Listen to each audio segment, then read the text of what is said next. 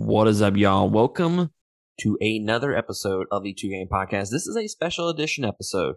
We are doing a deep dive series into Final Fantasy X. This is part three. So if you have not listened to part one and part two of our deep dive series, I highly recommend going to check out those two first and then coming back to this. As much as I want you to to listen to our episodes, go check out those first two episodes first. Uh, but today I am joined by Chris Norman. How are you today, sir? Uh, doing well, man. Hello, everyone. It is a uh, top of the morning to you, sir, and very, very bright and early, I should say. Well, yeah, it is that. It is that. It feels much earlier than it is. I think a little bit for both of us. I'm not really sure why, but right, that's right. okay. Chris has coffee, so we'll pull through. I, I have water. I don't know that I don't know that's going to do anything for me.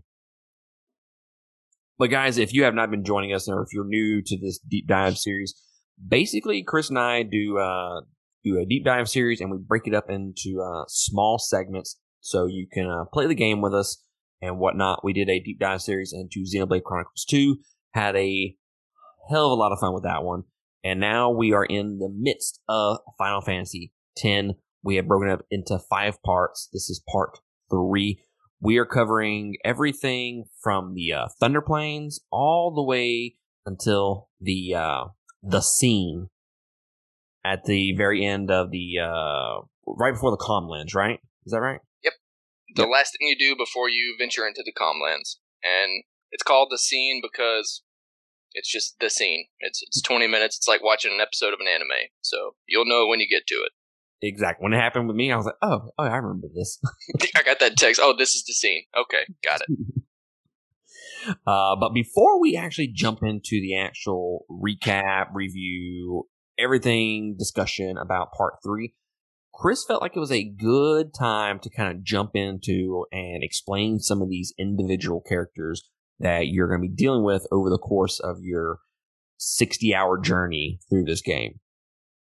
So we're to go through that. We're to talk about each individual character. And then once we're done with that, then we'll dive into uh, the actual story portion of part three. So uh, first up, we're to talk about Lulu, sir. So uh, Lulu is is definitely one of my favorite characters out of the uh, out of the bunch.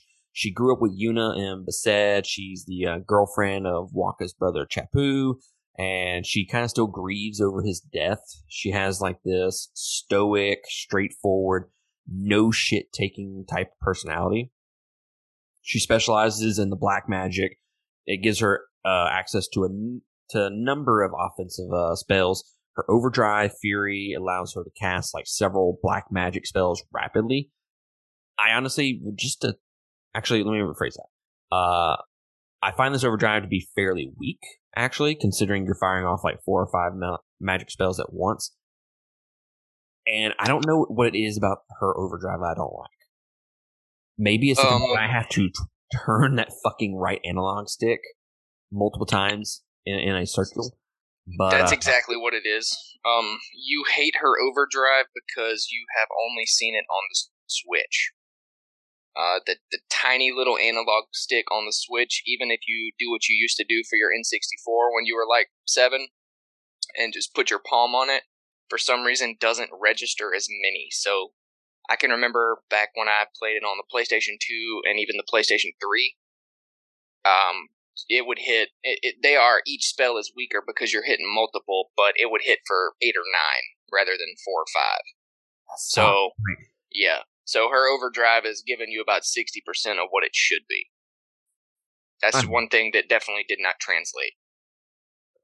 Yeah, I hate that. I hate that. And to be completely fair, I always, always I don't ever use my overdrives. I I usually just save them for uh, for like bosses or some shit.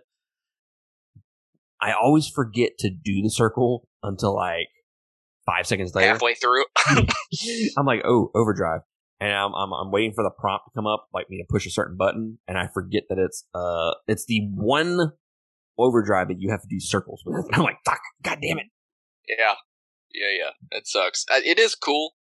Just a side little asterisk ADD moment. I do love how each overdrive essentially has a different little thing you have to do to beef it up. I think that's. I've always thought that was really cool. Uh, now, yeah, hers in particular sucks because, like I said, Joy-Con analog sticks are dick. But like Auron's, remembering all the button sequences, that's pretty sweet. You get to where you can do it so fast you don't even look at the buttons while you press them. You just. how does it go? I'm not doing it again. Get one. Actually, I don't give a shit. You sound like my brother. a brother from another mother. oh yeah. So yeah, I, what really throws me off is when we get to uh, Kimahri's uh, overdrive. How you don't do anything for that, and it always Mhm. throws me off. Always.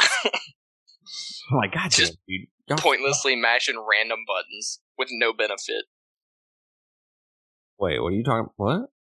I said, well, if you get to Kimahri's and you forget that you're not supposed to do anything, then you just start pointlessly Okay, mashing random buttons with absolutely no benefit. you threw me. You had me worried for a second. I thought I was supposed to be pushing random buttons. I was like, I was like, what the fuck? oh, that's why my Kimahri blows. I got it. Uh, but yeah, she has uh she has like this doll that she carries around with her, which I, I haven't really figured that out in the uh, lore up to this point. Maybe you can explain it a little bit better. Uh, she uses various dolls to attack with. So does it? Is that like a future spoiler for the game? Because I don't even remember that. No, it's never really addressed. It's just a Final Fantasy thing with little Moogles and whatnot. And I, I'm assuming that they took the the doll stance to resemble like a voodoo doll, since she's a black mage. Okay, that makes sense. I didn't know if there was like a like a actual like character reason for her to have it because that's really the only person that has it in the entire game. That's the only time it shows up. Right? Yeah. No, no. I, don't- I if there is, I've never caught it. Okay. Well, she has uh low health. God, does she have low health? Uh, she and does. defense, but she does dodge uh quite frequently. I will. I will say she has. It, it, it's kind of one of those things, like you said, cancels out because her evasion is probably twice that of everybody else.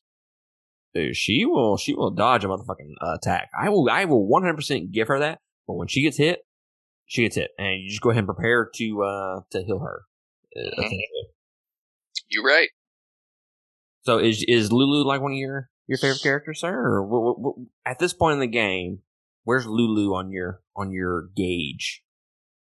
Oh, Lulu is yes, she is from a character standpoint, just like personality trait. She's probably my overall favorite character. Um, just because I love that no bullshit, shut up when I'm talking, you're an idiot kind of personality. I've always liked that.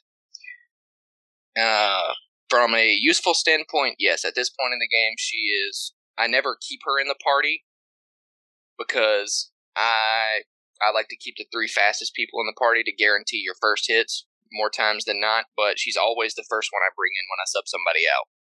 So I mean that just kind of goes to show you. It, it's an uh-huh. odd jump later, but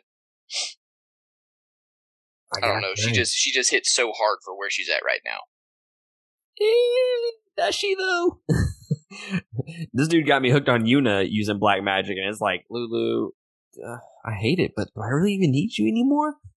Well, you're getting a little ahead of yourself there, friend. Remember, we're on the Thunder Plains. oh yeah, yeah, oh, that's right, that's right, that's right. Uh, future spoilers. Uh, uh, That's why I anyway, was I was so careful not to say it. Then I was like, ah, how do I word it? How do I word it? and then I go and fuck it up. Yeah, it'd be all right. Yeah, it, it happens. Uh, but next up, we're going to talk about Yuna, who is the daughter of the High Summoner Braska. Uh, she's on a pilgrimage to destroy sin, essentially. Uh, she's honest, kind, caring, and has like a determined personality. She almost has like this, I don't want to say like a fish out of water personality, but she's so, what's the word I'm looking for? Like, uh, not in tune with anything in the in the world. But that's that's probably a little hard to say because a lot of her conversations are with Tidus. So he's Mhm. always trying to explain shit that she's just like, "What the fuck is that?" but she just has like that down to earth, like girl next door vibe. Yeah, definitely. And she's ah, I think naive is probably a good word for Yuna. Naive. That's not the word I was thinking of, but yeah, that'd be a great word.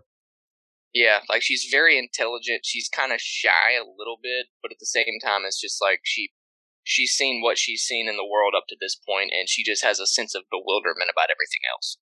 That's why she's so into listening to Tidus ramble on about what everybody else thinks is his fictional, non-existent home, but mm. she's all about she's all about it. So she is the only character that can summon Aeons with her overdrive being Grand Summon, where her Aeon is summoned with their overdrive already full. Uh, she specializes in curative and defensive white magic spells. Uh, but she's the goat when it comes to uh, Blad. Ma- Blad. Blad. Blad. That's that bad black magic. Uh, but she is the goat when it comes to black magic. Get back in my notes. Uh, she has a nice and slow development of her character where she's like 100% about Yevon and its teachings until Tidus makes her realize there's more to life than just the ultimate sacrifice, which she has a lot of character development throughout this uh, specific part, even though she's. You know what? I'm going to keep that to myself, and we're just gonna move on to uh, Wakka because there's a lot of spoilers I'm, I, I could say with about Yuna. Do you have anything else you want to say about Yuna before we move on, sir? Nope, that covers it. All right. So Wakka is the first person that Tidus meets after washing up in Besaid.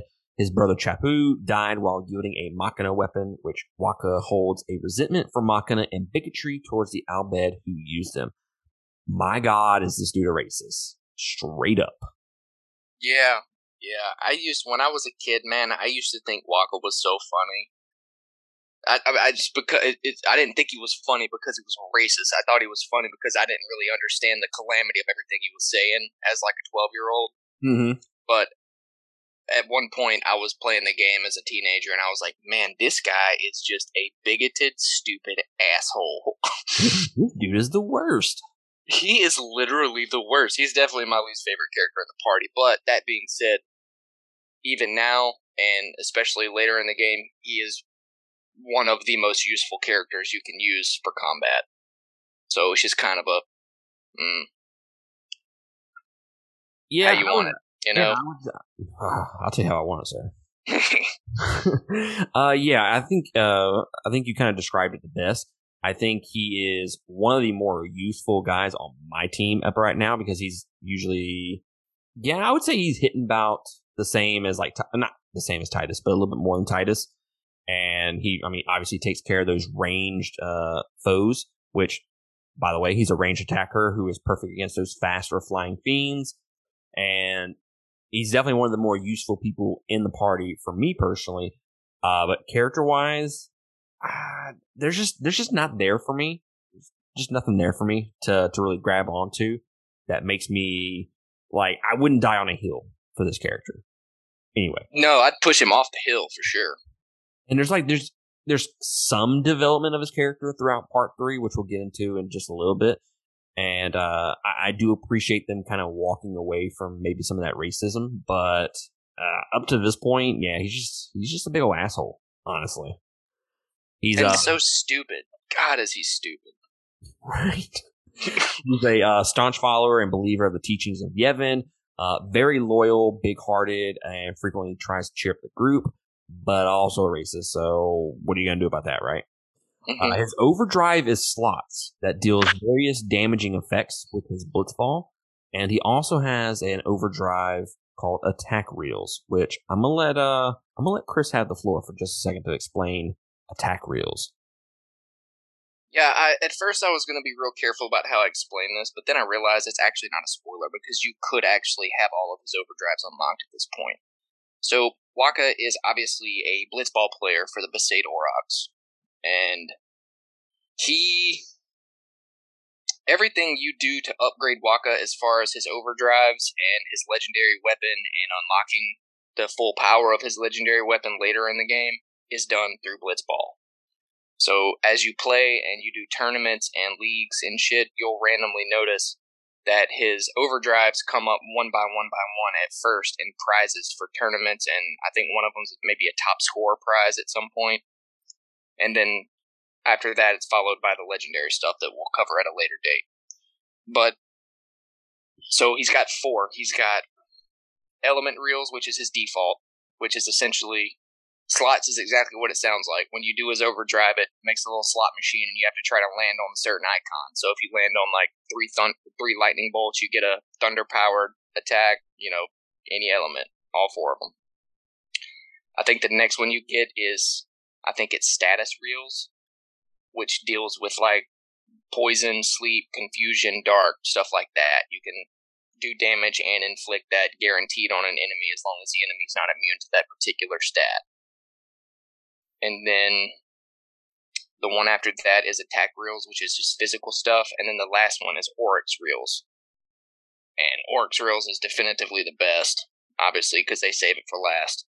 But um, I don't know. That's how you unlock them, and they're all useful and cool in separate ways. But it's just so hard for me not to do anything but element reels with fire damage because I'm still a child, and I think it's hilarious to scream "Waka Flocka Flame." I can't help myself. But yeah, if you can, it, it, takes a little while to get there in Blitzball. So that's why I'm just telling you how to do it now because people who play this game either play Blitzball or they don't. But if you want to, if you want to take Wakka to the backs, you got to do it, and it's worth it for Aurochs reels for sure. Because if you can ever unlock his max damage limit, I mean, it'll hit for the strength you had him right now. It would hit over nine thousand nine hundred ninety nine already. Damn. So I mean, are we going to get attack reels here in the in the future, or is it just a blitzball thing? Uh, you got you got to play blitzball to get it. That guess I'm not getting it. no, no, no. You promised me five games. Why? I don't fucking remember this. You did. Five games. You absolutely did. You said you'll give it four or five games to see if you hate it as much afterward. Mm-hmm. Remember, we said we'd save it for a later part.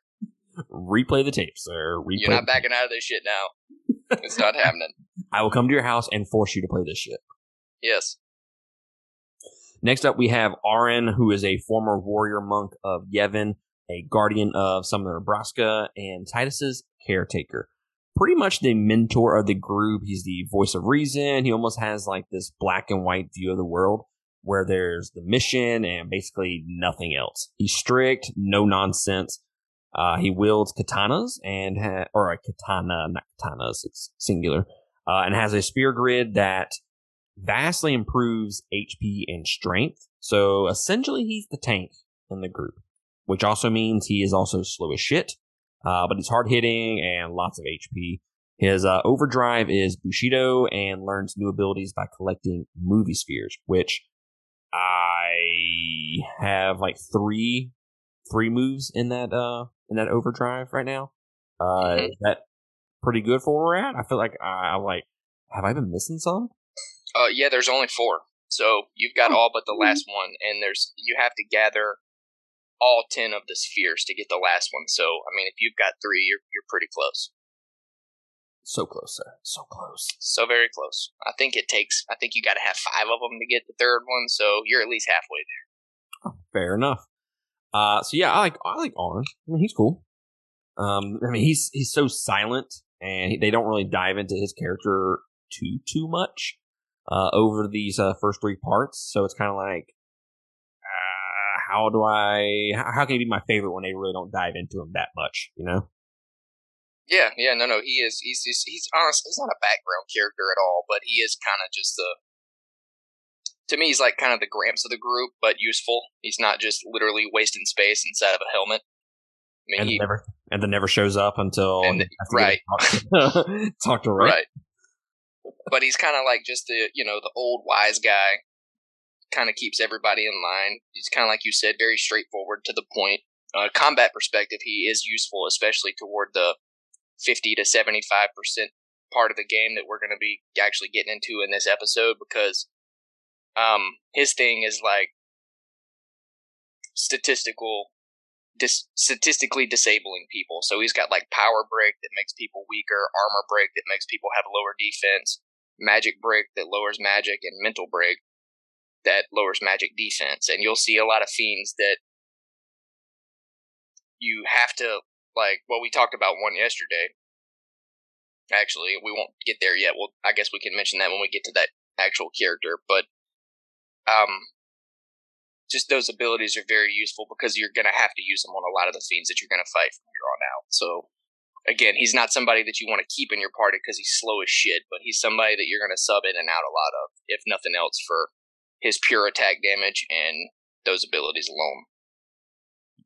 I don't know, dude. I keep him in there a lot. Well, but you I know mean, me. Like, that's just my playstyle, though. Like we all know my playstyle, playstyle, and that is I like to get in there, get in there hard, get out fast. Like I want to do as well, much damage as I can quickly.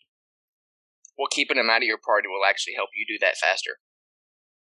So, if if a character's speed is higher, say like my party is at this point, it's always Yuna, Rikku, and Tidus because they're the three fastest of the seven. If you come into a battle and you have like Lulu, Kimahri, and Auron in there, if the fiend that you fight has a higher speed than they do, they're going to ambush you. So you'll actually, a lot of times, you'll wind up losing that first turn. But if your characters are faster than the fiend, it'll either be a preemptive strike or just a normal where they all get to attack first, and then instead of attacking with them, you can just sub one out for Auron. So oh, you okay. still get to hit him with the first, you know, first, but you don't ever. Most more times than not, you don't get ambushed and you don't lose that actual turn and get attacked first okay, let, me let me phrase. He's not always in the front line, but I use him a lot though. Oh yeah, yeah, yeah. Oh for sure. I mean, okay, yeah, no, he's. I, I, didn't realize we were talking about just like strictly the first three that comes out of the out of the out the gate. Oh yeah, when I say I keep him in my party, that's what I meant. I probably worded that wrong. I mean, at this point, I try to use everybody every battle unless I'm just trying to blast to a certain part of the story or whatever. But mm-hmm. yeah, he, he he definitely he's useful enough that he's one of the ones you're going to hit with the most. Yeah, and dude, I'm telling you, maybe I'm comparing this playthrough a lot to my first playthrough of the game, and now that I'm kind of using the armor break and whatnot, I'm like, did I even use that the first playthrough? I don't know, dude. My first playthrough fucking sucked. I, I, just wish I, I could. I wish I could have been there for that. I bet it would have been so entertaining to hear you just bitch and curse there's just so much shit that I've learned this second time around. I'm like, we could, we could have fucking done that the entire time. What the fuck? Oh, I fucking hate myself. It'd be uh, like that sometimes. The main protagonist of Final Fantasy X is Tidus. He is a rising star blitzball player from Zanarkand. Uh, basically, we are experiencing this world of Spira and learning everything at the same time that Tidus learns it. So essentially, he's like the uh, the Rex of this game. Uh, he's selfless, upbeat, but also immature and emotional. Uh, he wears his heart on his sleeve. He wields uh, swords and shields with his sphere grid, kind of granting him white magic time status spells with uh, high agility, evasion, and accuracy. Uh, he's basically a dex build, essentially. He's he's not going to deal a ton of damage, but he's quick and he's going to get in, get out do a yep. little bit here, a little bit damage here, a little bit damage there, and he's gonna fucking move basically. Uh, the overdrive is swordplay, dealing physical damage, which can be improved with correct player button timing. That's the one where it's like a uh, I don't even know how to fucking describe this. There's like a little spot, and just the the reel goes back and forth, and you got to hit it in just the right time to get it in between a box. Is that the? Could you explain that a little better than that? Nope, nope, that's pretty much it. There's a line with a cursor shooting across really fast, and when you get it in the middle, you try to time it right. I mean, you, you, you said it pretty much perfect. So yeah, I, I, I like Tidus. He just becomes he's he's a little too much at times. And I think that's the biggest thing that I have with him. Uh, I think the biggest issue with Tidus is his speed makes him one of your most useful actual party members, but and I, I find myself doing it too. He's much better if you, I mean, for quick in and out battles, yeah, just hit with him and get him out the way. But for like boss battles, it's better to just kind of go on the defensive with him and take advantage of the time magic because that is probably time magic is probably the most useful mechanic in the whole combat system of this game. That's definitely something I need to pick up a little bit more on. I don't I mean, I I do it during the the battle with the uh with the bosses and whatnot. But here's the issue with the bosses. Okay, you you want him front line and you want him to cast haste on all your party. but I'm also trying to get people in and out so they get that XP at the same time, right? So I don't get that benefit anymore because he just cast it on the uh, two other people that are out there right now, right? Are you talking about Haste or Hastega? You talking about the one that cast it on the whole party? Yeah, Hastega. Yeah, yeah. He'll he'll cast it on whoever's out there. But like if it's a boss battle that's going to drag on and on and on, once you get everybody in and out one time, you can pretty much hone in on the three that are going to be the most effective against said boss. So, like you don't have to cast it at first, but once you get everybody in and out to get their experience, you get the three back in there that you want, then you just cast it one time, and then the rest of the battle's like three times as fast oh, maybe maybe I'm just doing shit wrong. I, I don't know. I, I, feel like I'm I'm constantly swapping in and out to I don't know. I, I, would say I'm trying to keep them off their you know keep them off guard or whatnot, but it's really not keeping them off guard at all. but I, I, don't know. It's like I'll, I'll, put one out there, and I'm like, oh fuck, it'd be nice to kind of counterbalance that with uh like Lulu or something like that, you know. And I don't know. Maybe I just need to focus like after getting everybody in there, just focus on three and cast the haste and just kind of move on from there. Well, I'm not saying it's right or wrong, man. There's honestly, there's that's the beauty of turn-based combat is there's no right or wrong way to do it. That's just how I do it. So I, I personally like Tidus the best because I love the time magic, and I've I've spent a long time trying to figure out the best ways to manipulate it. So he's he's probably the most useful to me. But again, there's no wrong way to do it. If you want to cycle everybody in and out just to have fun with it, go for it. You know. But what pisses me off is some of these spells.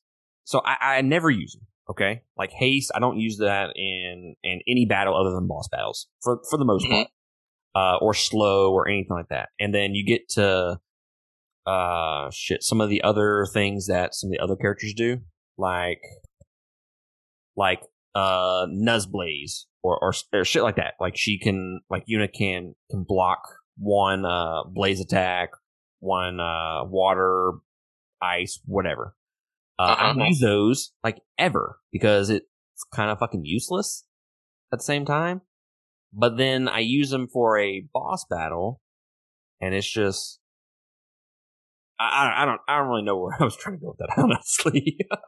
uh, this is this is the issue with having no sleep in, in between. But no, no, I get it. But I kind of also kind of see what you're saying, man. There's just so everybody has so many different abilities. Sometimes it's just hard to figure out what's the most most effective in that particular moment. Like I get it. But it's like you you cast like uh, slow on the boss. You you don't ever use that attack, but for the boss battle but when time when it comes time for the boss battle, he's immune to it, and you're like, "What the fuck, dude? What, what what's the point in even fucking having this?" Um, more bosses are going to be immune to it than fiends, but where we're at right now, I mean, yeah, you're not really having to use it much on just basic fiends. Maybe occasionally, but that spoiler free as best I can. That that becomes a thing later. I mean, fiends get stronger. Fair enough. Um, moving on to Kimahri Ronso. He's a fierce protector of Yuna and very loyal to her. He is mistrusting of others and rarely speaks. He wields a spear and has a lancet ability that allows him to copy uh, certain special moves from fiends using them in his overdrives called Ronso Rage, which is pretty interesting, I think, in comparison to the uh, the rest of the group. So that just gives him a buttload of different abilities. And I can't talk about it right now, but there's there's one battle that you will have later on that is is very pertinent to the fact that you use this ability a lot during it, and it just gains him so many different abilities. And yeah, I mean, I, I think he's a great character just from that standpoint, where you could kind of do a whole bunch of different things because in his sphere grid, he kind of just specializes in everything. And I'm getting to the point where maybe his magic is working a lot better than his his physical damage. So uh, he, he's kind of like the uh, the the all in one character. Yeah, touche. Um, then we have Rikku, who is the last party member. She's from Al Bhed. Uh, her father is Cid, the leader of the Al Bhed, and Cid's sister married uh, Summoner Braska's uh, who is Yuna's father. So they are cousins. Uh, energetic, happy-go-lucky personality. Very, very protective of Yuna. She wields claws and specializes in stealing everyone's shit. Uh, basically, I steal shit from everybody. This was something I did not do in my first playthrough. I almost never mugged anybody or you steal or anything like that. Uh, mm-hmm. I just didn't waste my, my, my time on it. But now I steal at least something from every single enemy. And I have a whole bunch of shit now. Uh, like I said, she eventually learns Mug, which deals damage and steals at the same time. Her overdrive is Mix, allowing her to combine uh, two different items to powerful defensive and offensive effects. And I actually kind of looked up because I was doing a uh, a, a future boss battle that I can't talk about right now because future spoilers. And I was trying to determine what gives me the most damage. What can I throw oh, at motherfucker? You found the you found the periodic table on the internet, huh? I was like, God damn, dude. This, is, this list is huge. I used to have a poster of that when I was a kid. It came with one of the strategy guides, and I just remember as like a 15 year old looking at it and going, "I'm never going to do all of that." no, and then it's massive. Obviously, some of the higher uh, offensive mixes that you can do. I don't have any of that. Uh, any of those uh, those supplies. I'm like, you motherfuckers, man. Sounds like I'm just throwing grenades out there. yeah, I've I've tried to make it a point to play with her more during this playthrough than I have in the past because I just wanted to see the difference in the items that you have toward the end of the game by stealing from everybody. And I I've had a lot of fun with that because I what I'll do if it's gonna if it's a battle that might take more than two or three turns, I'll use her luck ability to raise everybody's luck up, and then I'll steal from that person. And more times than not, you'll get the rare item that you steal from them if you do that. And then if you like kill them or overkill them, the item that they drop might be upgraded as well.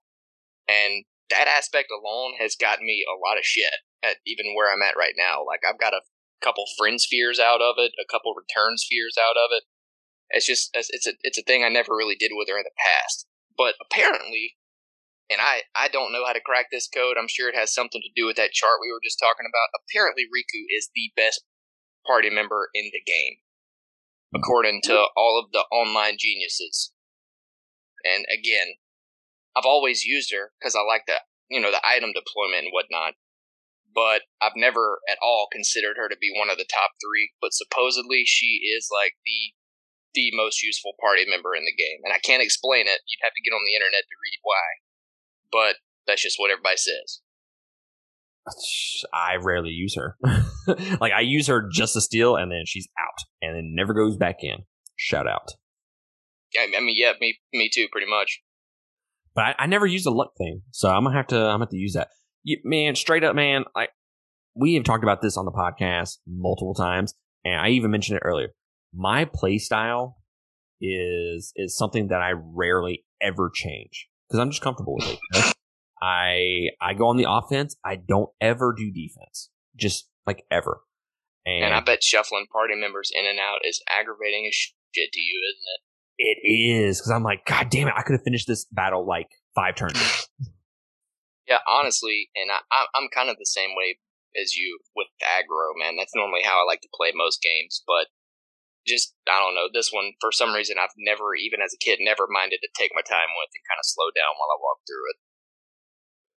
Oh, by all means, I'm like I'm I'm not saying like I'm speeding through the game or anything like that, but because I'm I'm doing a bunch of grinding in each area. Oh yeah, yeah, yeah. No, no. I just I yeah I just meant each individual combats. Yeah, dude. I'm just like ah, I just need to finish it. I need to finish it.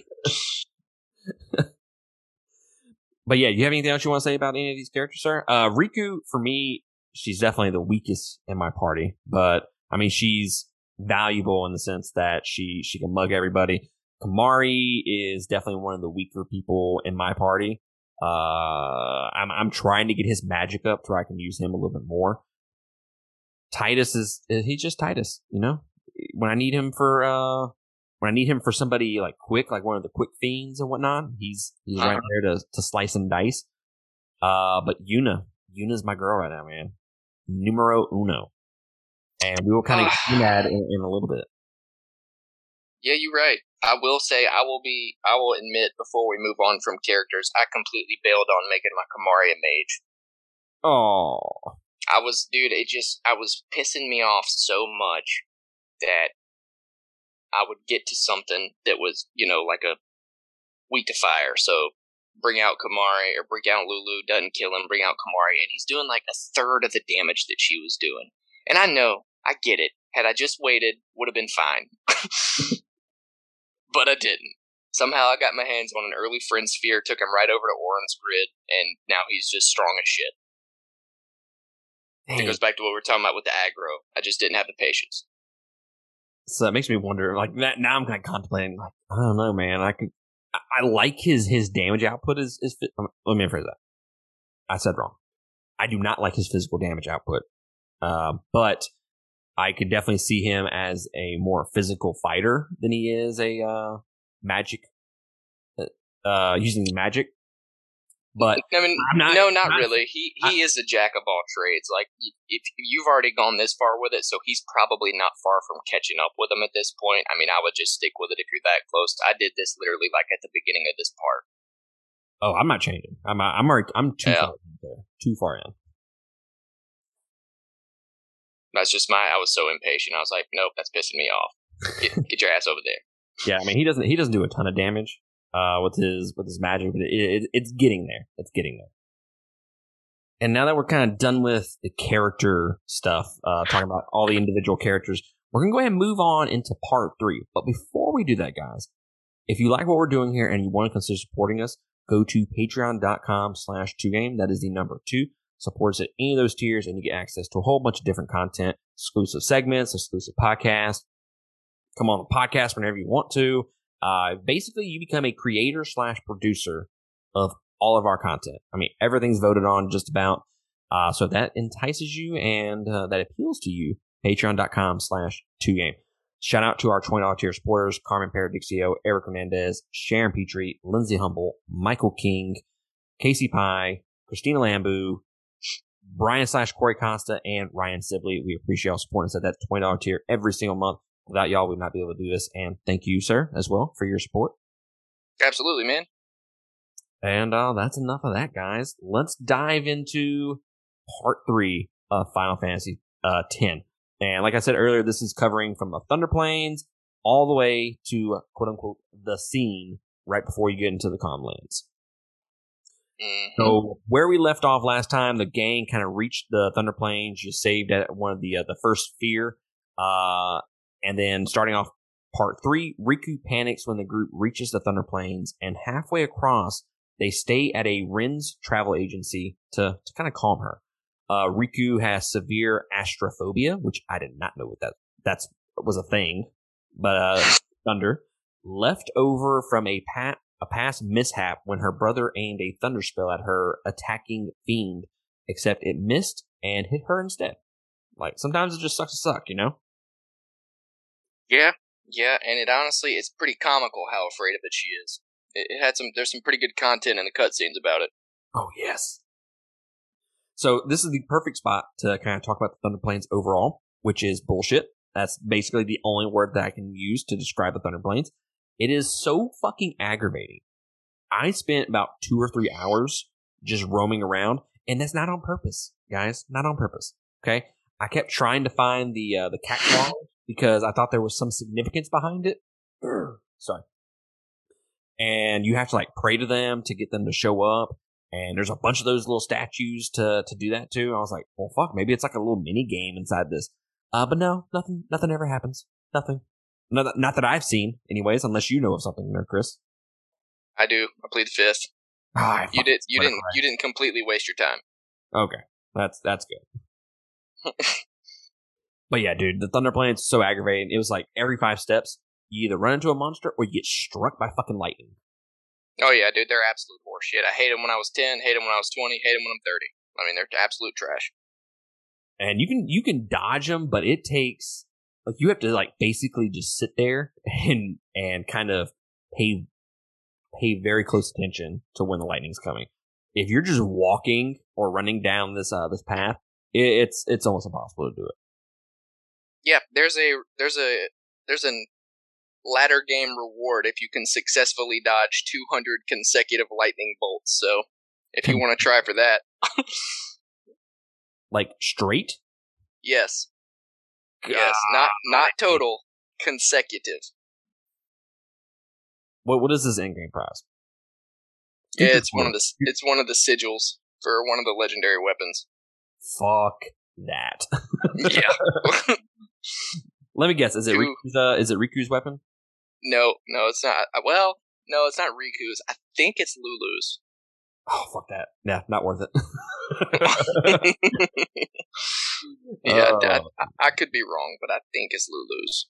Yeah, I've never, literally never done it, never tried to do it. I've just always accepted that my Lulu's just not, never going to be legendary. I guess because fuck it, I'm not doing it. you get to like 199 and you fucking miss. you got fucking yep. it. Fuck that, man. Fuck that. I'm not even doing it. It pisses me off. The one time I tried, I got to like 35, and that took like 20 minutes of running around waiting, staring at the screen so you don't mess up. And then I messed up, and I was like, nope, never doing it again. Fuck that. So uh, while staying at the agency, Yuna privately views the contents of Jyscal's sphere recording. Uh, Wakka interrupts and tells Tidus that Yuna will say when she's ready to hold Tidus's uh, chocobos, which was a hilarious scene, by the way. Hilarious. when he called it his chocobos, I, I died. She'll let you know when she's ready to grab your chocobos. hold your chocobos. Oh, Wakka's such an idiot, but he's funny. Yes. Uh, before the group enters the Macalania Woods, Yuna announces she will accept Seymour's offer of matrimony. Macalania Woods, you know, kind of going through this uh, part three because, you know, Chris and I, we had to kind of play ahead a little bit just to kind of keep on track with everything. So I'm in part four right now. This feels like it happened like 30 hours ago, honestly. Yeah. It, I'm sure it does at this point.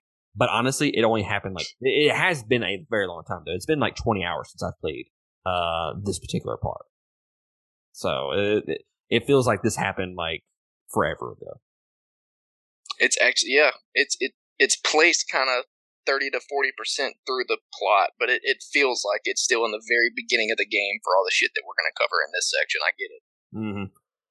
So Auron guesses that Yuna is hoping to negotiate something with Seymour and that she doesn't want the others involved. Uh, while passing through the Macalania woods, Auron backs his way, or hacks his way, not backs his way, can't even read my fucking notes. Hacks his way through an overgrown side path to reveal a spring with firefly uh, infused water used to create spheres. Uh, this is where you have the boss fight with the Spherimorph, which is the fucking dopest name. I don't give a shit what you say. Okay, that name is fucking dope. Oh yeah, it is, and it's also one of my favorite boss fights in the game too. It's a lot of fun. It's a lot. It's a lot of fun. It's a lot of strategy and a lot of mm-hmm. kind of guessing and whatnot. So yeah, uh, but this boss changes its elemental weakness every time you strike said fucking weakness. So if you if he's weak to fire and you hit him with fire, he changes it. He changes to another elemental weakness, and you gotta fucking find out what that one is. So it is definitely a kind of a give and take, given like not give and take, like a tug of war style of boss fight. Mm-hmm. So after fighting the Spherimorph, a movie spear from uh, is left behind that shows snippets of Braska's pilgrimage. It includes a sentimental passage from Jecht to Tidus. Auron explains Jecht had accepted his fate to remain in Spira and assist Braska in defeating Sin, and later tells Tidus that Jecht loved his son but didn't know how to express it. Uh, Tidus is unsure how to react, as the uh, main things he remembers of Jecht are the times he used to reproach him. Yeah, this is um this one's pretty heavy actually, because you're you're kind of starting to see the softer side of Jecht, if you will, that Tidus has essentially never seen. So that's when you said he's unsure how to react. He's just as confused as all of us were, I believe, because he just remembered his dad being a straight up dick bag. That's gotta be that's gotta be fucking like crazy to find out. Like as like as Tidus, you know, imagine you're being Tidus right now and you're finding out that your dad was actually like cool and he actually cared about you, but he never fucking showed it, and it's like, right? Oh, what the fuck? Mm-hmm. Yeah, no, no, it's uh, it's a deep dive down a strange well. Honestly kind of surprised this game went there in 2002, but is what it is. Makes for good content. Indeed. Uh, so after leaving the woods, the group is met by Tromell, Seymour's butler, who leads Yuna into the Macalania temple to prepare for the wedding. The Al Bhed uh, ambushed them with Rikku's brother uh, among the group. The Al Bhed try to stop Yuna's pilgrimage by unleashing the powerful crawler, which is uh, which Yuna's guardians destroy. Wakka learns this is this is one of the parts where I feel like it's kind of the I'm hoping is the turning point for for Wakka.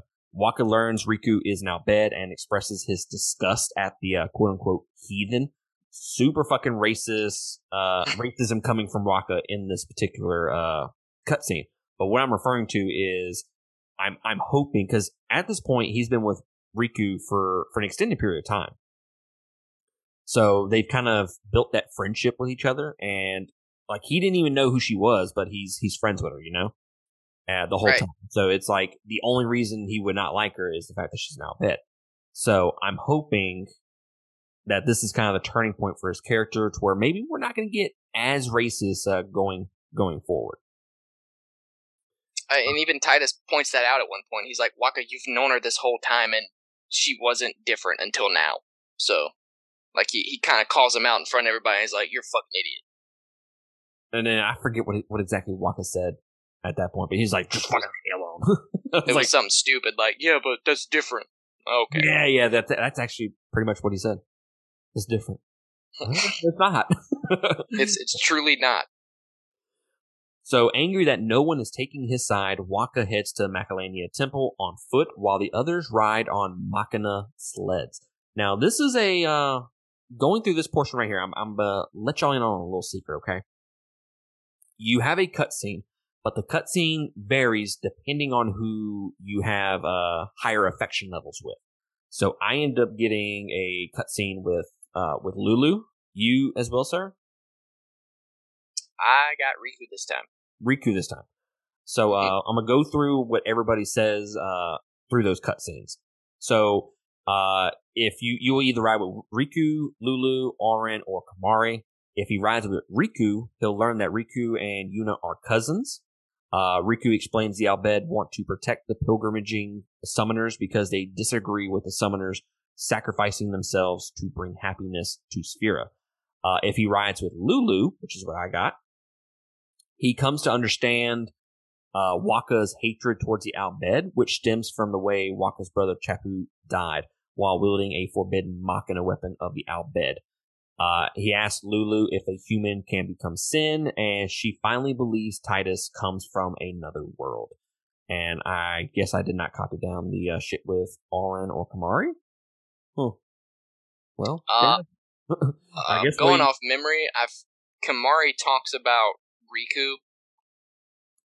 and he's just like he's just like letting Tidus know that she's still Rikku to me. She's she's it, like he doesn't give two craps that she's an Al Bhed or what she did in the past. Mm-hmm. And Auron's is about Jecht. That's just pretty all you got. Pretty much all you got to know. Fair enough. Rikku's and Lulu's are much better because some of it's actually new information. Auron's and Kimahri's are just like affirmations.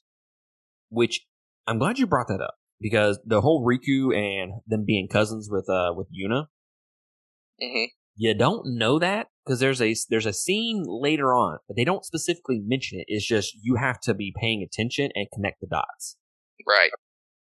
So it's kind yeah. Of this crazy. is the only time that they ever actually address it face to face, and yeah, it's optional. That's what's crazy is it's optional. Exactly. So it's crazy to me that they would leave a. I wouldn't say that's a huge piece of information, but it, it explains a lot of her, a lot of her protectiveness if that's even where it is right now, uh, of Yuna. Mm-hmm.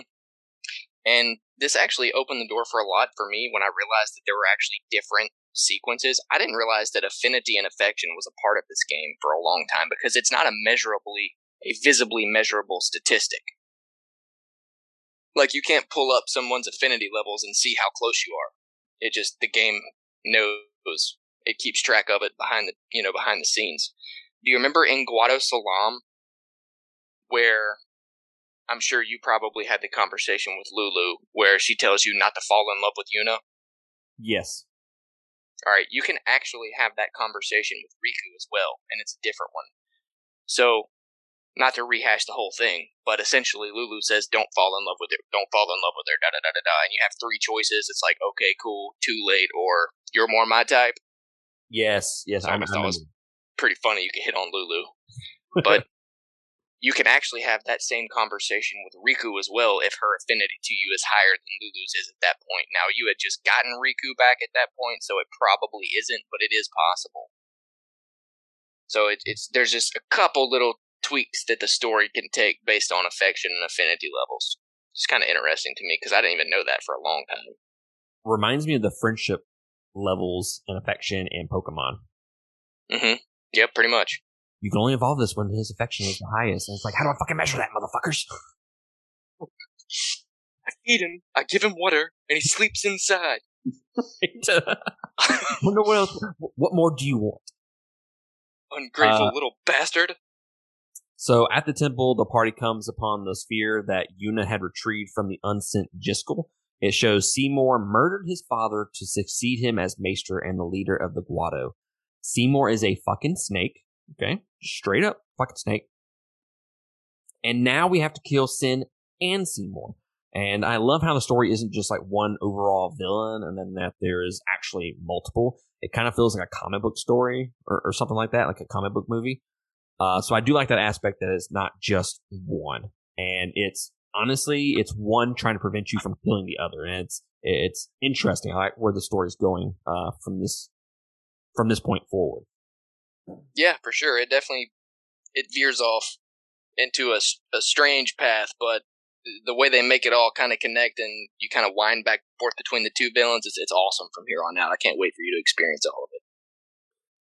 The uh, party confronts Seymour outside the Chamber of the Faith, and with the new Aeon, Shiva is forced to kill him when he turns on them. Uh, Tidus acting like, yeah, let's fuck that guy. And Wakka is like, bruh, this is fucked.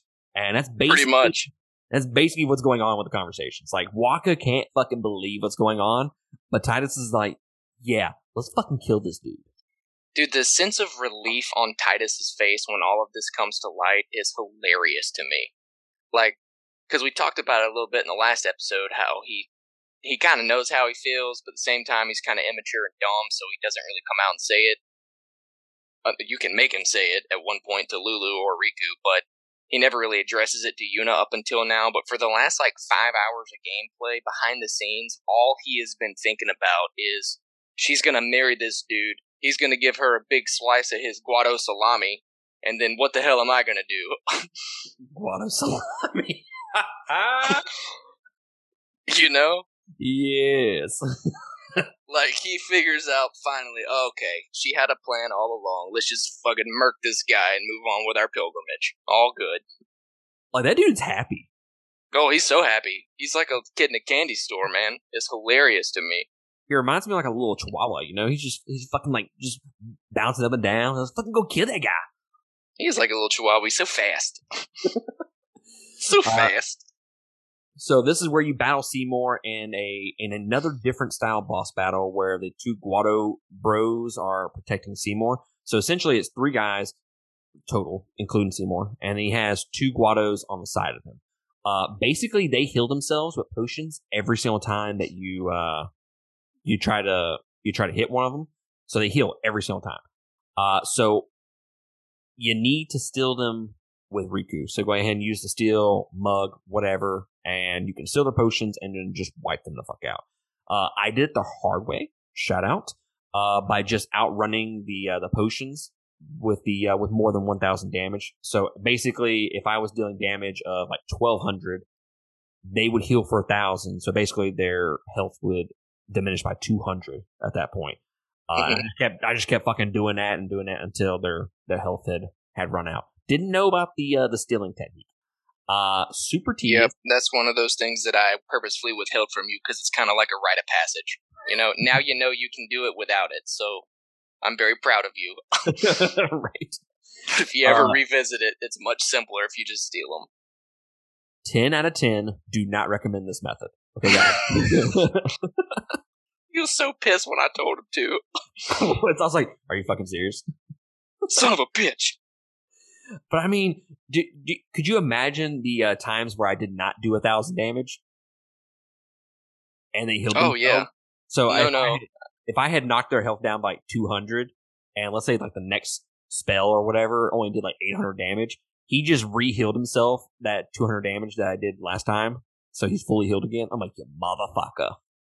It just goes to show you how there's like 500 different ways to do every single battle because literally all I did was subbed everybody in and out real quick to block, and then when everybody had a turn, I just summoned Ixion and his overdrive overkilled all three of them. Well, it overkilled the two Guado, and then it got Seymour down to the point that he summoned Anima. So then he killed Ixion, so I brought Shiva out, and she took care of Anima and the rest. Yeah, I I would. Yeah, no, I didn't do that. uh, but we, I- I'm not gonna say. We'll talk about it later. Uh, so an angered Tromell takes away Seymour's body before Yuna can send him and breaks the sphere that proves Seymour's crimes. Uh, now dubbed traitors, the party flees the temple with Guado's soldiers in pursuit. This is where we go through the uh, the ice cloister of trials. It's one of my least favorite things about the game so far, uh, which is the cloister of trials. This is not even the worst one. Okay, this this is bad, but it's not the worst one. The worst one is coming. It's not. But I just, yeah, it's just mm, not for me. Uh, they escape when a Yeti-like fiend sends them plummeting through the ice of the frozen Lake Macalania. They land atop an underground mast near the bottom of a temple.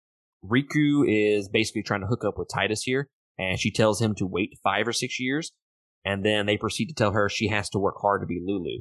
I was like, what the fuck is going on when I was when I was watching this scene? Yeah. Oh, dude, she's trying to jump jump his dick, and then they're trying to tell her she needs to be like Lulu, uh, Lulu, uh, but she has a lot of work to do, and I'm like, there's just so much sexual tension between everyone. Guys, y'all just need an orgy. Okay, let's just get it out of the way. just go have an orgy. Like, Auron, you're even involved. Okay, jump in. Oh no no no! It's creepy for Auron. He's like 48. That's true. I, I forget. Actually, dude, actually, I think Auron's only supposed to be like 32 or 33, but he just looks 100. He does. I forget that they're so young. Even though I just said like they have to wait like five or six years, like, I, still, I still can't mental, mentally picture in my head them being young like that. Yeah, no, no, they're definitely written older than they're supposed to be. I do love that scene though because it. First off, it's funny because Rikku's like a teenage child who's trying to be a grown ass woman, but it it humanizes Kimahri a lot too because you you remember. Uh, the scene where everybody beats the shit out of Rex, and then Poppi walks up and like grazes his face emotionally, and it just humanized her, even though she was like an android, pretty much Yes. up to this point, that's what you've really gotten out of Kimahri. Just stone face, never says anything. But for some reason, he chimes in on this conversation and says, Kimahri think Rikku should stay Rikku. And I'm just like, oh, that was nice. Good kitty. like, thank you for having an opinion and it being sweet. You're such a nice guy after all. Yeah, now go shit in the litter box and Move about your day. yeah. Uh, so Yuna reveals that in exchange for marriage, she was hoping to have Seymour turn himself in for his crimes. Uh, Auron reminds her the pilgrimage is more critical, saying that the faith are the ones that give power to the summoners, not the temples or the teachings. The ground begins to shake, and the party realizes they had landed atop a docile Sin that had been listening to the hymn of the faith emanating from the temple, a song Jecht used to be fond of. Uh, Sin knocks the party unconscious as it begins to stir. Tidus accepting that Sin is his father. Uh, he then awakens on Bikanel Island. Tidus finds himself alone by an oasis. He rounds up his fellow guardians but cannot find uh, Yuna. I want to keep saying fucking Yulu. like this is gonna be Yulu. hard. Uh, fuck. Try That's the fusion we didn't know we needed. Right. Fusion. So yeah, when you when you wake up with uh with Tidus all by himself, basically there is nobody around and you have to go find these people. You end up running into like a like a mini boss battle per se. And at first I was like, do I have to fight this motherfucker by myself? Dude, this is gonna fucking suck. Because he doesn't do Mhm. shit for damage right now. Mm-mm. But like halfway through, like I, I see his health dwindling down to like 800. I'm like, this fucking sucks, man. This fucking sucks. And then comes in the other party members, and you're like, thank God. yeah, no, that that one did scare the shit out of me the first time too. Uh, and to be fair, guys, this was about four bullet points worth of notes because there's really not much to talk about it because you're literally just trekking sand, but it takes like an hour and a half. Like this is a, it's a good training portion of the game because the fiends are pretty heavy and give you a decent amount of XP for this point in the game, but it, it it's a trek. Like by the time you reach home, the next bullet point we're gonna get to, you're ready to fucking be somewhere. Like you're you're tired of the desert. Yeah, I spent a lot of time in the desert. I got I got fucking like sidetracked, not sidetracked, but like lost. I was like, where mm-hmm. the fuck do I go? and then it's like every five steps you run into another fiend. I'm like, god damn it.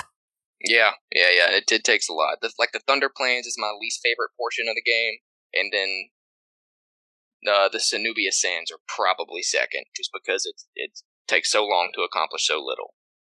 Uh, this will be number three for me, sir. Mm. Number two, number two comes up uh later on in the game. We we've we've we've discussed that section already, you and I. Yes, um, yes, okay. That, that would yeah, be. Number, you're right. That'd be number. That two. one. That one's my number three. But yeah, we'll we'll get to that one at some point. Uh, so let's see here where I'm at my notes. Uh, Rikku leads the group to the secret Al Bhed city of Home, which is under siege by Guado forces. Fighting through the invasion, Tidus suffers an emotional breakdown after he discovers the truth behind the pilgrimage. Summoning the final Aeon will kill the summoner, and Yuna will meet the same fate if she completes her journey. Uh, really, really great scene overall with some fantastic music. Uh, the music really just elevates the whole scene for me. Oh yeah, no, the score here is phenomenal. I mean, the scene's nothing but pure raw emotion anyway, but the score just sends it over the top. Tidus is he's on such a high, man. Like that dude was fucking celebrating and shit about fucking Seymour. Now he's just like in the in the lowest of lows. Yeah, yeah, it's really bad, and like the way it's addressed in the scene is everybody's just looking at him like he's an idiot. But to be fair, like fuck the rest of the party because nobody ever told it.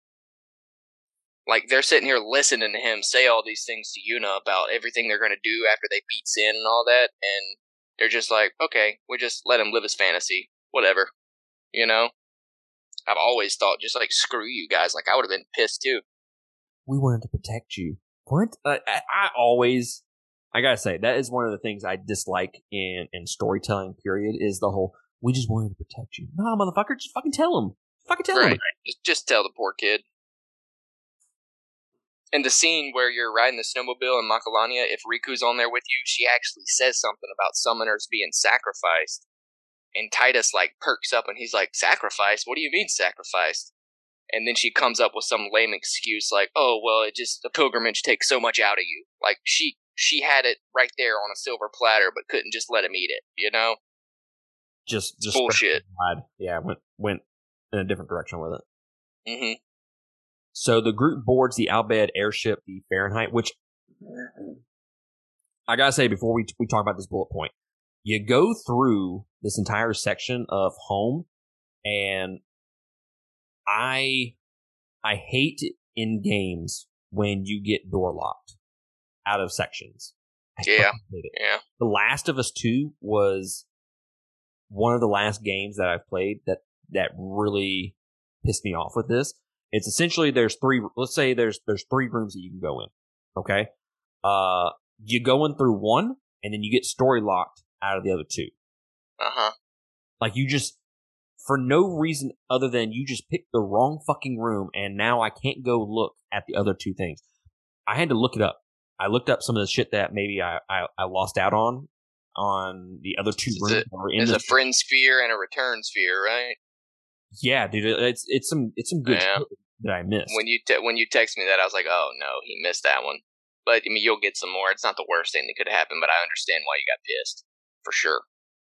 But also, this was supposed to be my training point. I was supposed to grind a little bit here because right. when you talked about it, you're like, hey, when you get to home, you can you can grind out there a little bit and I just went through the wrong fucking door, and it, is, and it just story locks you, and it's basically just cutscenes up until the fact up until the point where you get to the uh, the the Fahrenheit airship.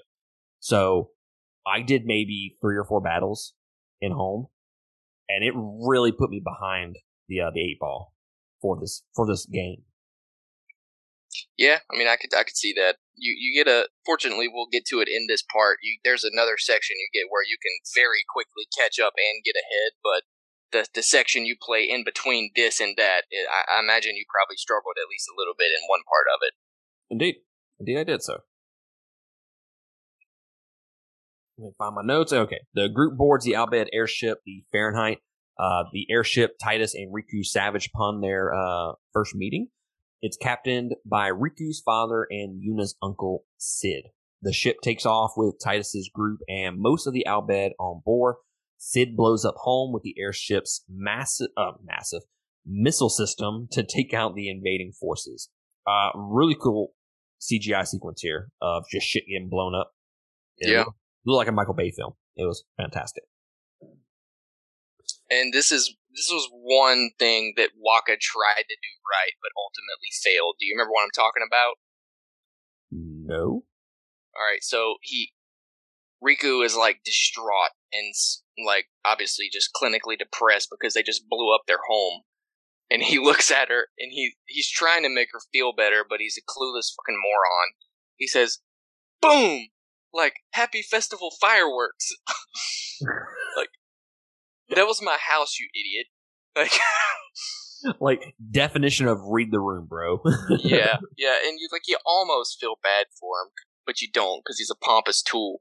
But he he he did try to be fair. He's just an idiot. read the room, wrong place, wrong time. Right.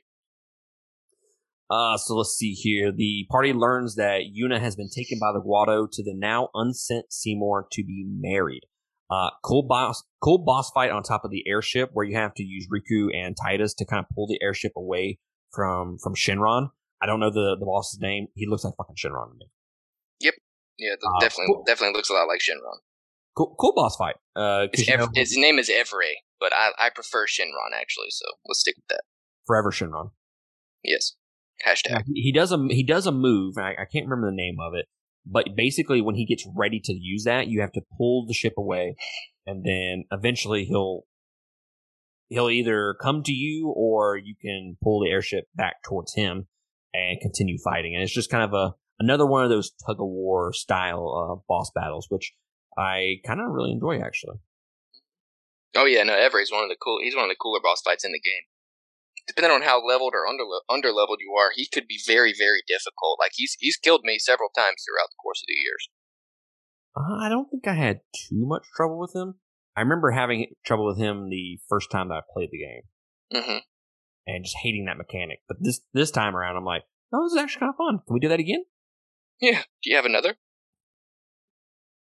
And then we have the uh, party finding out that Yuna is at the capital city of Bevelle amid a wedding ceremony with Seymour. Uh, Tidus and his group crash the wedding and force their way through, and Yuna tries to send Seymour. I actually like this whole little segment of them arriving at this place and then them kind of fighting all the uh, all the the the enemies up until you get there. Uh, I thought it was paced very well, and it was just the uh, design of this specific, like I guess, level. Uh, I really enjoyed. What about you? Yeah, yeah, no, it's it's a lot of fun. I, I love what you were talking about. The way you're just pretty much mowing people down while you're ascending the steps, and everybody at the top is just like watching it happen. yeah, they're like, like, well, those were some worthless ass monks anyway. I guess they, I guess they had it coming. Seymour's at the very top, and he's like, they'll stop him. And then we wipe out like half of them. Uh, they're going to stop him. Definitely. At, th- at this point, I'm just who, who who wants to take bets? Who's it going to be? so, uh, Grand Maester Mika uh, stops her by having Tidus and company held at gunpoint by warrior monks and Wen Kinoc uh, basically, Mr. Steal Your Girl is playing through Tidus's head right now as Seymour is making out with Yuna, like making out with Yuna. Mr. Steal Your Girl. Uh, he is super right. pissed, super pissed, and I don't blame him. Yuna looking like the girl next door with her hair up in a ponytail and, and shit. You know what I'm saying? Like, I like her character design right here. Just saying. Yeah, that's not what Tidus sees, though. I'm telling you, all he's thinking about is Guadosalam. And the fact that she gonna get it. Like She's this dude's got hard. tunnel vision, and he just wants to murder Seymour. Well, again, he wants he wants to murder him again. again and again uh, like the fifth time. Yes. So after the ceremony, Yuna threatens to dive off the off the tower if Seymour won't release her guardians. She lets herself fall off the tower, but summons Valefor in midair and heads to the cloister of trials. Rikku throws a flash bomb to distract Seymour and the and the guards, allowing Yuna's guardians to escape. That was Along dope. What she did with Valefor. Oh, so cool, so cool. Yeah, It that was, that's one of my favorite cutscenes. that was a dope cup scene. It kind of reminds me of of maybe we just recently watched like Pirates of the Caribbean, uh, Curse of the Black Pearl, when he's like holding off the ledge and he's like, "This is the last time," or "This is the." You always remember this time as the the time that you almost caught Jack Sparrow, and then he falls off, and then he, uh, what's what's he on? He's on something else. He he lands on something, and he didn't expect to to land there. Oh yeah, yeah, yeah. I mean, obviously, this is not as corny as that, but it was. It, it reminded Right. Very similar. Also, I hope he said that to Amber Heard. No. Uh, but yeah, yeah, I see what you did there. Thank you. I see what you did there. Uh, so along the way to Bevelle's Chamber of the Faith, they discover several machina inside the temple. Auron confirms that this is the true face of Yevon. They betray their own teachings. And this is where we have to do the worst, most tedious fucking trial. And I fucking Hold, hold on, real quick though. We got to point out about Wakka because fuck Wakka. When when you realize that Bevelle, which is pretty much like the Vatican, is pretty much always betraying everything that they're forcing everybody else to live by. Wakka's little pea brain can't take it, dude. He looks like he's about to just stroke out and die right there in the temple. He does. Dude, he's, he's having such a hard time with it. So funny. all you, all you hear is, "Oh, what? No, no! What are we doing? Oh, oh!" That's it's le- legitimately all he is. It's like he just it's like he smoked enough weed that he can no longer form words. That dude's world is crumbling at this point. Yeah. and it all Oh, started God. with him finding out about Rikku. Man, everything's been downhill ever since then. Damn Al Bhed. His racist ass life is crumbling before him. I love it. Roll Tide. Uh, oh, sorry, sorry, sorry. But no, no, no, no. We, we don't say that on the podcast. Okay, this is a children's show. We don't we don't say bullshit like that. Okay, I can't make fun of Roll Tides. you you can't say roll tide. E- Even making fun of Roll Tides. Uh, we can only we can make fun of them, but we can't say roll tide. Yeah, yeah, yeah. I was making fun. I was saying Roll Tide because that's what his little brain was doing up until now. It's it's it's forbidden, forbidden forbidden phrase. Well, But while we're on the subject, go dogs. Um, Yuna game. no, no, no. Yeah. We will elaborate on this. I want you to understand that Chris was not in any way saying Roll Tide. I know what you're. I know what you're referring to. All right, I'm just fucking with you, fucking Bama. right? and nobody ever thought we would bring up sports into a fucking Final Fantasy X. Nope, nope. If you're a Bama fan, you're listening to this. Sorry. No, I'm not. Go fuck yourself. yes. yes. Uh so yeah, the most tedious, worst trial ever conceived. And Yeah, it's awful. I, I fucking loathe it. Like it it's almost to the point where this could prevent me from playing the game again. That's how fucking much it fucking irritates me. It's I- pretty bad. Yeah. I, honestly, I can do all of them by memory at this point, but I still have to Google this one. I can even do Macalania, the ice one. I remember how to do it from doing it so much in the past, but Bevelle, it's. I think I repress it from my memory every time I do it because I hate it so much. And then on top of that, I have Joy-Con drift, which is just going. to We're going to talk about Joy-Con drift in part four a lot. so uh, I forgot. Yeah, we are. the the Joy-Con drift here does not make things easy. And you're like, well, I mean, it's not drifting all the time. No, no, it's not drifting all the time. But it also prevents me from going in certain directions sometimes because it's so fucked up. I, I, really, I really just need to fork over the money and just buy me a new left side Joy-Con because it is it has made some of this uh, unbearable, especially when I'm doing like battles and shit, dude. It'll just go, it'll just go rapid fire between all the people. Oh yeah, yeah. That that's unfortunate. Yesterday I, I was battling, and it was doing that, and I was like, oh fuck, and I accidentally clicked X or A or whatever the fuck button to to attack, and I accidentally Wakka just like mauled Tidus. Yeah, yeah, I attacked myself. I was like, you motherfuckers. Yeah. Oh, that sucks. We'll, we'll save mine for part four, but I want you to know personally that what we will discuss in part four, um, I, my Joy Cons will be at my house today. They're supposed to be shipped and delivered today. It forced me to buy new ones. It pissed me off so much. Uh, maybe no, I'm, I'm can't talk about it. Can't talk about it because it's part four.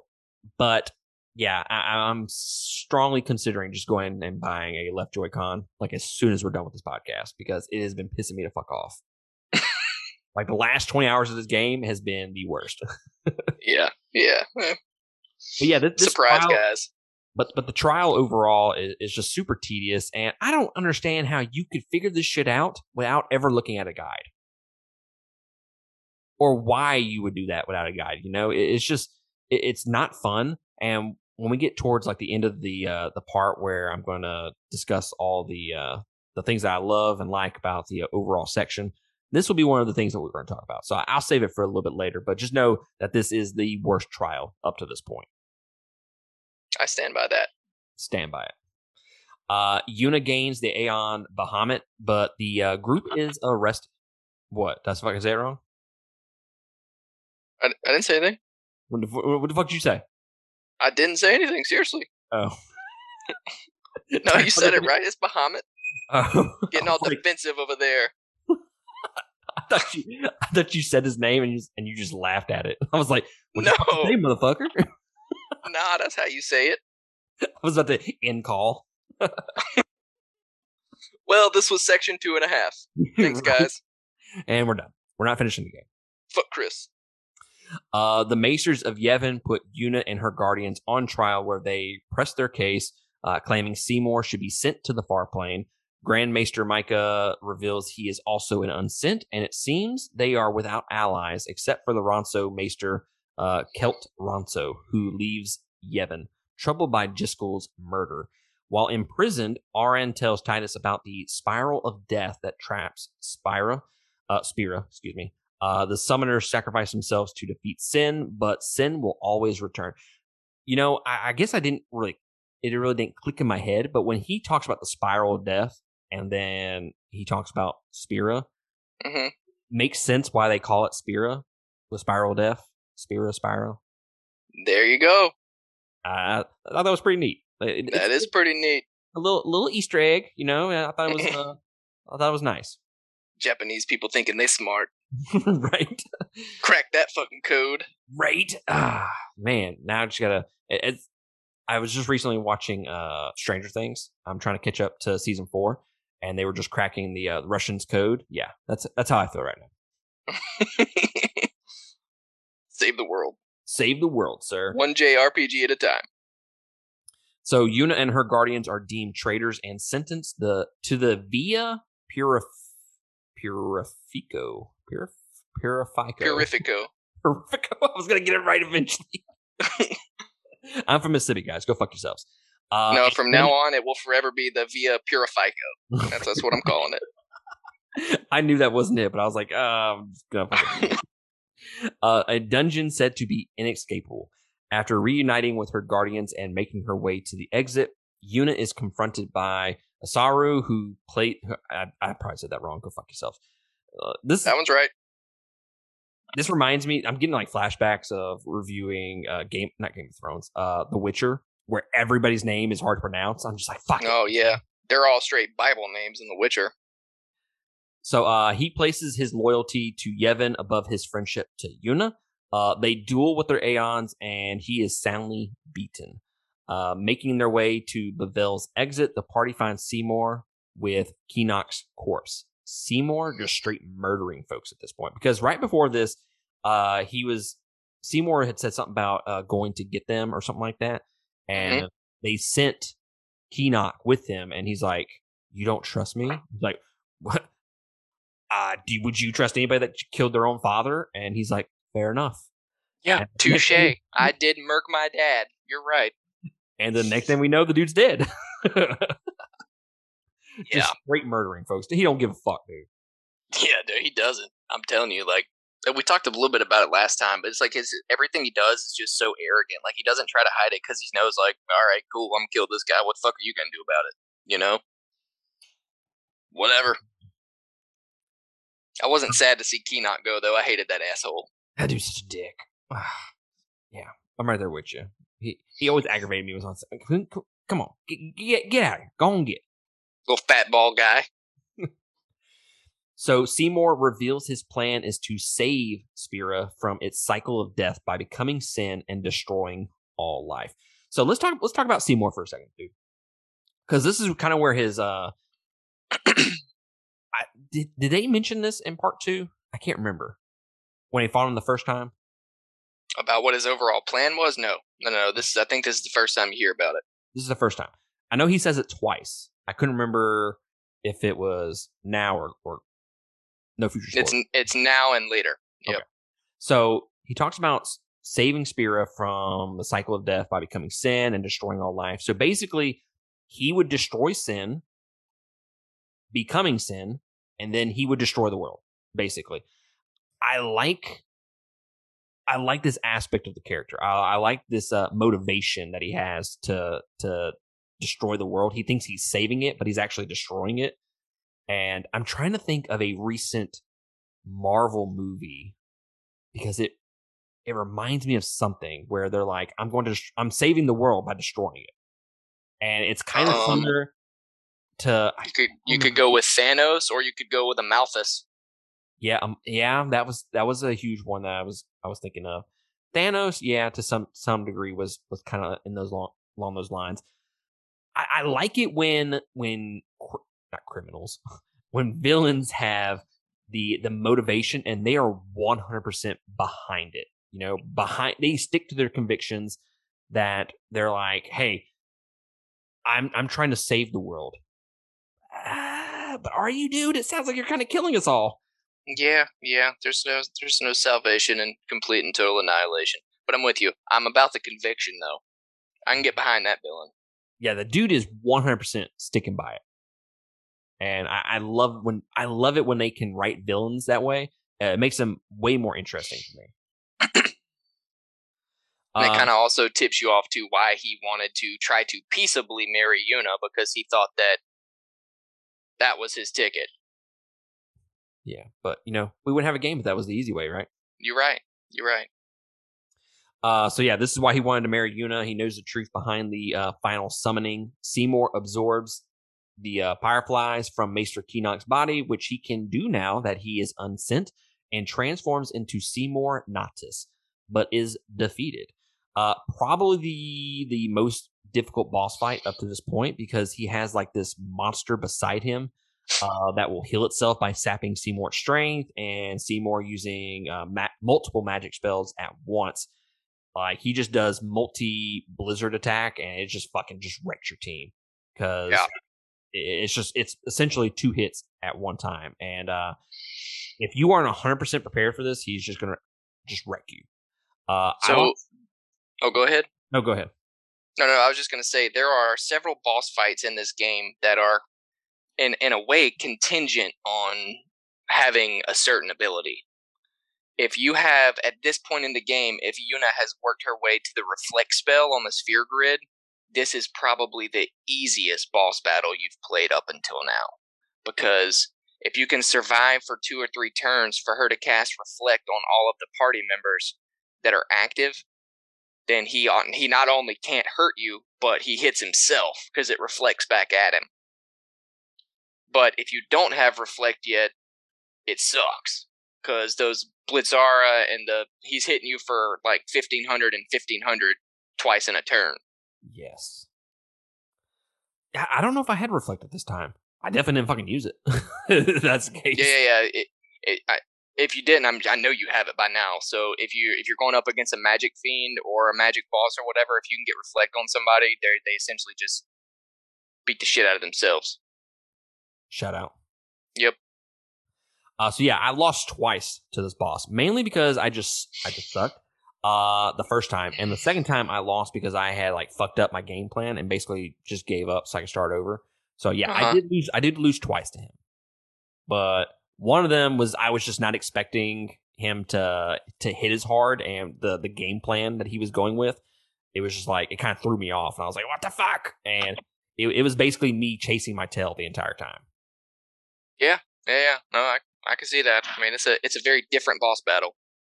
So what I've kind of I don't know about you. I mean, you used reflect obviously, but me with the uh, with the monster that saps his uh, his strength, I would try to pick attacks that hit multiple targets at once.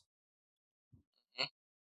So I would hit So the it- monster and then hit him at the same time. So when the monster needs to sap his energy or sap his health, he saps even more health from him. I was like, oh, look, I got you, man. I got you.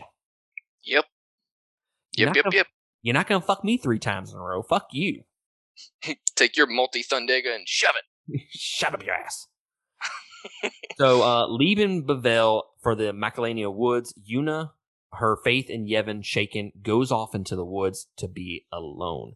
Uh, Tidus follows and follow and finds Yuna in the spring. He reveals he knows the truth behind the final summoning and apologizes for talking about life after defeating Sin, believing he had only depressed Yuna. And guys, this is the scene. Okay, if you're getting sure this part, this is the start of the scene, and it's a fucking great one at that. Uh, overall, it's probably the best scene so far in in the game. Uh, felt like it's kind of like the perfect ending to to this part, and it just really works for me after fighting Seymour. I think if you had put this scene uh, before Seymour, or maybe even a little bit later down the road, I don't know if it works as well. But as soon as you fight Seymour and you beat him, and then you have this, I think the emotion from the last several hours of the game of you trying to find Yuna, you finally catch up to her, and then you're fighting uh you're fighting Seymour, and then to have this scene I thought was was perfect. I thought it was placed perfectly in the game, and it just made it so much more emotional uh for me watching this. Yeah. No, couldn't have said it better myself, man. The timing is as perfect as it could have possibly been. And I, I didn't even mention it earlier, but do you remember when they're on the bridge and they're going to fight Seymour when he first shows up? It, it's uh it's Kimahri tells them to run, and he basically Uh-huh. he's, he's sacrificing himself. I do. And they they run down the the runway, and then Tidus and Eunice stop, and they're like, "We're not going to leave them behind." And Auron's like, "Fuck that, fuck Kimahri." I'll buy you a new cat. Hurry up. The dude shit the litter box one too many times. guys. Don't fucking leave him behind. he made his choice. or Yeah. fucking straight savage. He really Tidus is. tells Yuna, "Hey, I will go wherever you go," and like he is strongly hinting that if she goes, he will follow her. So she goes after him, and then he follows her, and then the, obviously the rest of the team's going to follow him. I thought that was a was a great scene, and I didn't really mention it earlier, but that just really adds to that overall character development between these two. Like their closeness at this point is like they couldn't get any closer. And that's Oh yeah, no, no, for sure. This is definitely the it's the pinnacle for them, and it's the pinnacle for when this scene happens. And I do love that scene on the high bridge because after they go back, everybody follows them except for Auron, and all that's left is Auron and Lulu, and even Lulu's like, hmm, I think I'll go too. And at that point, you just see Auron's face, and he's just like, God, these fucking millennials! I swear. like I try to do one thing, This- all right, fine. So he reluctantly finally goes back. It, it's it's cool scene. I, I love how he just kind of smirks and he just kind of uh like scoffs. He just goes, huh. and then you just see him running after. He's just like motherfuckers, man. There's like he got me on this one. Tidus got me on this one. I'm, I'm gonna get him later. Don't worry. I, I guess I'll go. Little Oh. shit. I, I'm gonna get him back. I'm, I'm gonna be uh silent on some other issues. with him. Fuck I'm gonna tell Yuna he cries a lot. cray baby. So Yuna finds out, or not finds out. She says that uh, Tidus's words about uh, life after after sin and all that. She said those words, or let me phrase that. I'm saying all this wrong. I apologize. Yuna says that his words were making her happy. Like when he was talking about life after sin, uh, that just made her happy. So she never really said anything. Uh, Tidus tries to persuade Yuna to quit the pilgrimage and stay with him. And though tempted, Yuna cannot allow sin to run rampant across Spira. Uh, she breaks down in tears, and Tidus confronts her or comforts her. I can't fucking read today, guys. I'm sorry. And they embrace and share a kiss under the full moon. Cue the Boyz II Men soundtrack because these two are fucking tonight. Oh yeah, uh, dude, like they kiss, yeah, for sure. You're like, is this like the Japanese way of saying that these two are fucking because they're like floating in this in this water and shit? I'm like, ah, dude, they they totally banged, totally. Yeah, it's it's it's it's like PG rated anime sex essentially, and even the the writer confirmed it later. I mean, because everybody was kind of wondering, like, was it just like a 45 minute long kiss, or were you trying to insinuate that they had sex? And he was like, no, they had sex. Like, yeah, they, they definitely had sex. Cue the music, boys. The, the best part about the whole scene is, is obviously it's 20 minutes long. The music's cool. I mean, and it's, it's full CGI too. It's not just like the the basic animations that you get for a lot of the game. But after it's over, the camera pans back to Kimahri and then he just like slowly turns around and walks away. So it tells you he sat there and watched it the entire time.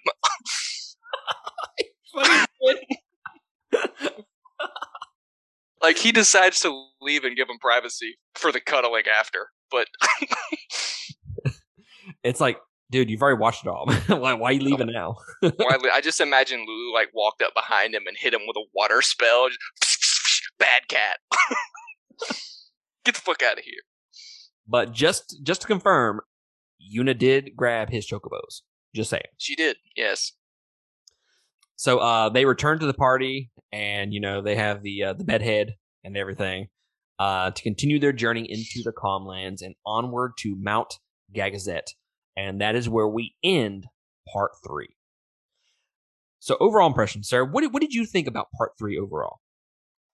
Um, part three is probably honestly up to this point my favorite overall. It's it's a lot of story, and it changes up the gameplay a pretty good bit because for a while you lose Yuna, so you have to figure out how to operate without her. And God, that was so tough. yeah, the terrain changes like four drastically different times. You go from lightning to blizzard to snowstorm to calm, essentially uh, which doesn't really affect the overall scheme of the battles, but just gives you some sweet scenery to watch along the way. Uh, you learn a lot of plot lore in Bevelle, and you get to wreck Seymour shit again. That's always fun. And then, honestly, everything that you work up to until this point climaxes when everybody's finally reunited all at once. And it's a long chunk of gameplay, but honestly, to me, when I play through this entire section it never felt like I'll look at the save point when I'm done and I'll realize, wow, that took like nine and a half hours, but I feel like it was only like two to three hours, because it just doesn't seem like it's taken that long. It's easy flow and it, it just plays well start to finish. Mm-hmm. Absolutely agree, dude. You know, part two is really where this game kind of took off for me, and I really, really loved part three. I don't know if I liked it more than part two per se, I, I think I like the overall like mechanics and like you said, some of like the individual boss fights and uh, battles with the fiends. How you're kind of now juggling multiple spells and abilities slash skills, and mm-hmm. kind of doing a whole bunch of different things. I do like that aspect to it, and I'm slowly kind of catching on to all that. Uh, obviously, the Thunder Plains is fucking bullshit, and the trials are yep. yes. And That's true. This is where I want to talk about the trials for a second, okay? The trials I could not fucking care less about. I give no fucks about the trials. I have no desire to sit there and like figure that shit out because they're just not super interesting to begin with. It's basically just try this over and over until you get it right. And I don't like puzzles like that. Like, okay, touche. Like they they do that a little bit in Breath of the Wild, where it's just like you're kind of just guessing your way through some of the shit. But like some of the uh some of the uh, the shrines and shit like that in Breath of the Wild, it, it's not. It, it's basically you trying to figure out, okay, how do I get how do I get up there? So I got to move this to there and all that. So it's it's kind of like you're you're trying to figure out how to get from point A to point B. This just seems like okay, I got to take the spear from here and go here, but okay, that didn't fucking work. And it's just it's just it, I don't I don't know if it's the design of it, but it just doesn't feel as as interesting to me as anything that's done in like Breath of the Wild or or other games like that. No, no, that's absolutely fair. I mean, I respect the attempt to give us a puzzle aspect because I love puzzle aspects of games, but you're right. I mean, they're all the same concept. They just get more tedious as you progress through them. So nothing really changes other than they just wind up taking longer. So I, I hear you on that. I'm with you. And this section does have two of the worst uh, trials in the game. So just go ahead and just point that out. That's true. But I thought the story overall was absolutely fantastic. Uh, it really ramped up stakes, and we kind of now know what the ultimate end game goal is. Uh, great emotional scenes. Obviously, the non-sex sex scene with Yuna and Tidus was fantastic. Uh, the destruction of home, I mentioned that earlier, was was a great scene. The wedding sequence, all great, just all fantastic, and uh, some of the some of the best sequences in the game up to this point, for sure. Mm-hmm. Like even in, in parts one and part two, like you may have had like one, two like great scenes between characters and whatnot. Dude, there's like multiple, multiple in uh, part three. Uh, the boss battles were great and engaging. Uh, they're basically just like mini mini puzzles themselves, trying to figure out how the fuck to to kill these guys the best. Uh, I love the tug of war aspect in the uh, in the boss battles. It's not just a straightforward, let's just deal damage until he's done. You know, there's actually a way that you have to kill them, and like you said earlier, there's multiple ways that you can go about uh, taking out some of these bosses, and that's really adding a lot of a lot of depth to the to the game. Right. Uh, I was going to ask before we before we wrap this section up because I didn't realize we breezed past it when we were talking about the Via Purifico. When you were doing the section with the the swimming characters, Tidus, Wakka, and Rikku, and you had to fight Evrae the second time. Remember the zombie version? Mm-hmm. Did you struggle with him? Uh, the one the second time. Which one are you talking about? The one you fought in the water, the the black the black dragon undead Shinron. Did I fight him a second time? you should have. I guess I didn't. I guess I didn't. Uh, I didn't. Wait, Shinron in the water. Yeah, you have to open the gate, right? And you basically just run away from him. Oh, okay. I I I didn't realize you could even do that. I didn't realize you could run from him. Mm, all right. I'm trying to. Remember. That was one of the that was one of the things that I was going to ask you about. One of the things that I withheld from you to see if you could figure it out or how mad you'd be after. I was just going to see how that played out. So he's undead, and if you can, you can literally kill him, like overkill him, without him ever even hurting you. It's kind of an Easter egg in the game. Since he's undead, if you steal from him with Rikku, you can get a cool item, and then you just have Tidus and Wakka both hit him with a Phoenix down. Since he's technically a zombie, it'll do 9,000 damage and then 9,000 damage, and it overkills him before he ever gets a chance to attack. Oh, yes. No, I did do that. I did do that. Okay. I, nice. I remember that from the uh, first playthrough. Oh, I got you. All right, sweet. But yeah, I, you uh, you like strike a door to open the door from that's behind you, and then it's like a little he like chases you or some shit, and then I use like the the two Phoenix Downs or, or something like that. I can't remember. I, I, didn't, I didn't struggle with it. Okay, damn, I'm a little let down. oh, this was such a letdown. Yes, so much, so much build up for very little climax. Story of my life. Story of my fucking life. That's going to be it for part three, guys. Part four, we will cover the uh, Calmlands, Mount Gagazet, Zanarkand, and side quest as well. Uh, stop at the end of Zanarkand when you get picked up on the airship, but feel free to do side quests after that point, which uh, we will discuss some of those next week. Chris has already sent me a game plan of everything that I need to do uh, after I get to after I get past Zanarkand. I, I got a little checklist I have to run through. Is it where they get on the airship? They get to go do the side quest. Is that right? Uh huh. Yep. Yeah, yeah. Once you get access at, at the end of Zanarkand, you will have access again to the airship, which is kind of spoilery, but at the same time, kind of not because it's not really story relevant. Other than you have access to the airship, so you can move around a little bit more freely, and that's when you can kind of explore a few of the optional missions. Yeah, so y'all go and uh, I guess look at look that shit up and try to take care of some of those side quests. Uh, but we will cover all those side quests on part four. So maybe if you're not even sure where to go, we got you covered, guys. And I know Chris has us covered because that dude is a fucking walking uh walkthrough. Okay, he is a breathing walkthrough for me. It's the nicest thing anybody's ever said to me. Thank you so much. I'm so hard. yes.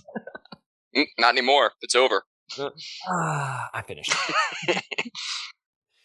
uh, but yeah, guys, that's going to be it from us. Y'all go ahead and play through part four. Be ready for that. And uh, we are almost done with this game. Almost. Uh, although part four is uh, pretty lengthy, I would say. Mm, yeah, yeah. I mean, gameplay wise, it is. It probably won't actually be as much to talk about as we covered today. But, well, if you throw in some of the optional missions, yeah, it could be. I don't know. We'll see. Yep. It's a pretty good chunk regardless. Absolutely, guys. But either way, we're almost done with the game, and we appreciate y'all joining us for this deep dive series into Final Fantasy X. Uh, but we'll catch y'all next week on part four. So, uh, laters. Later.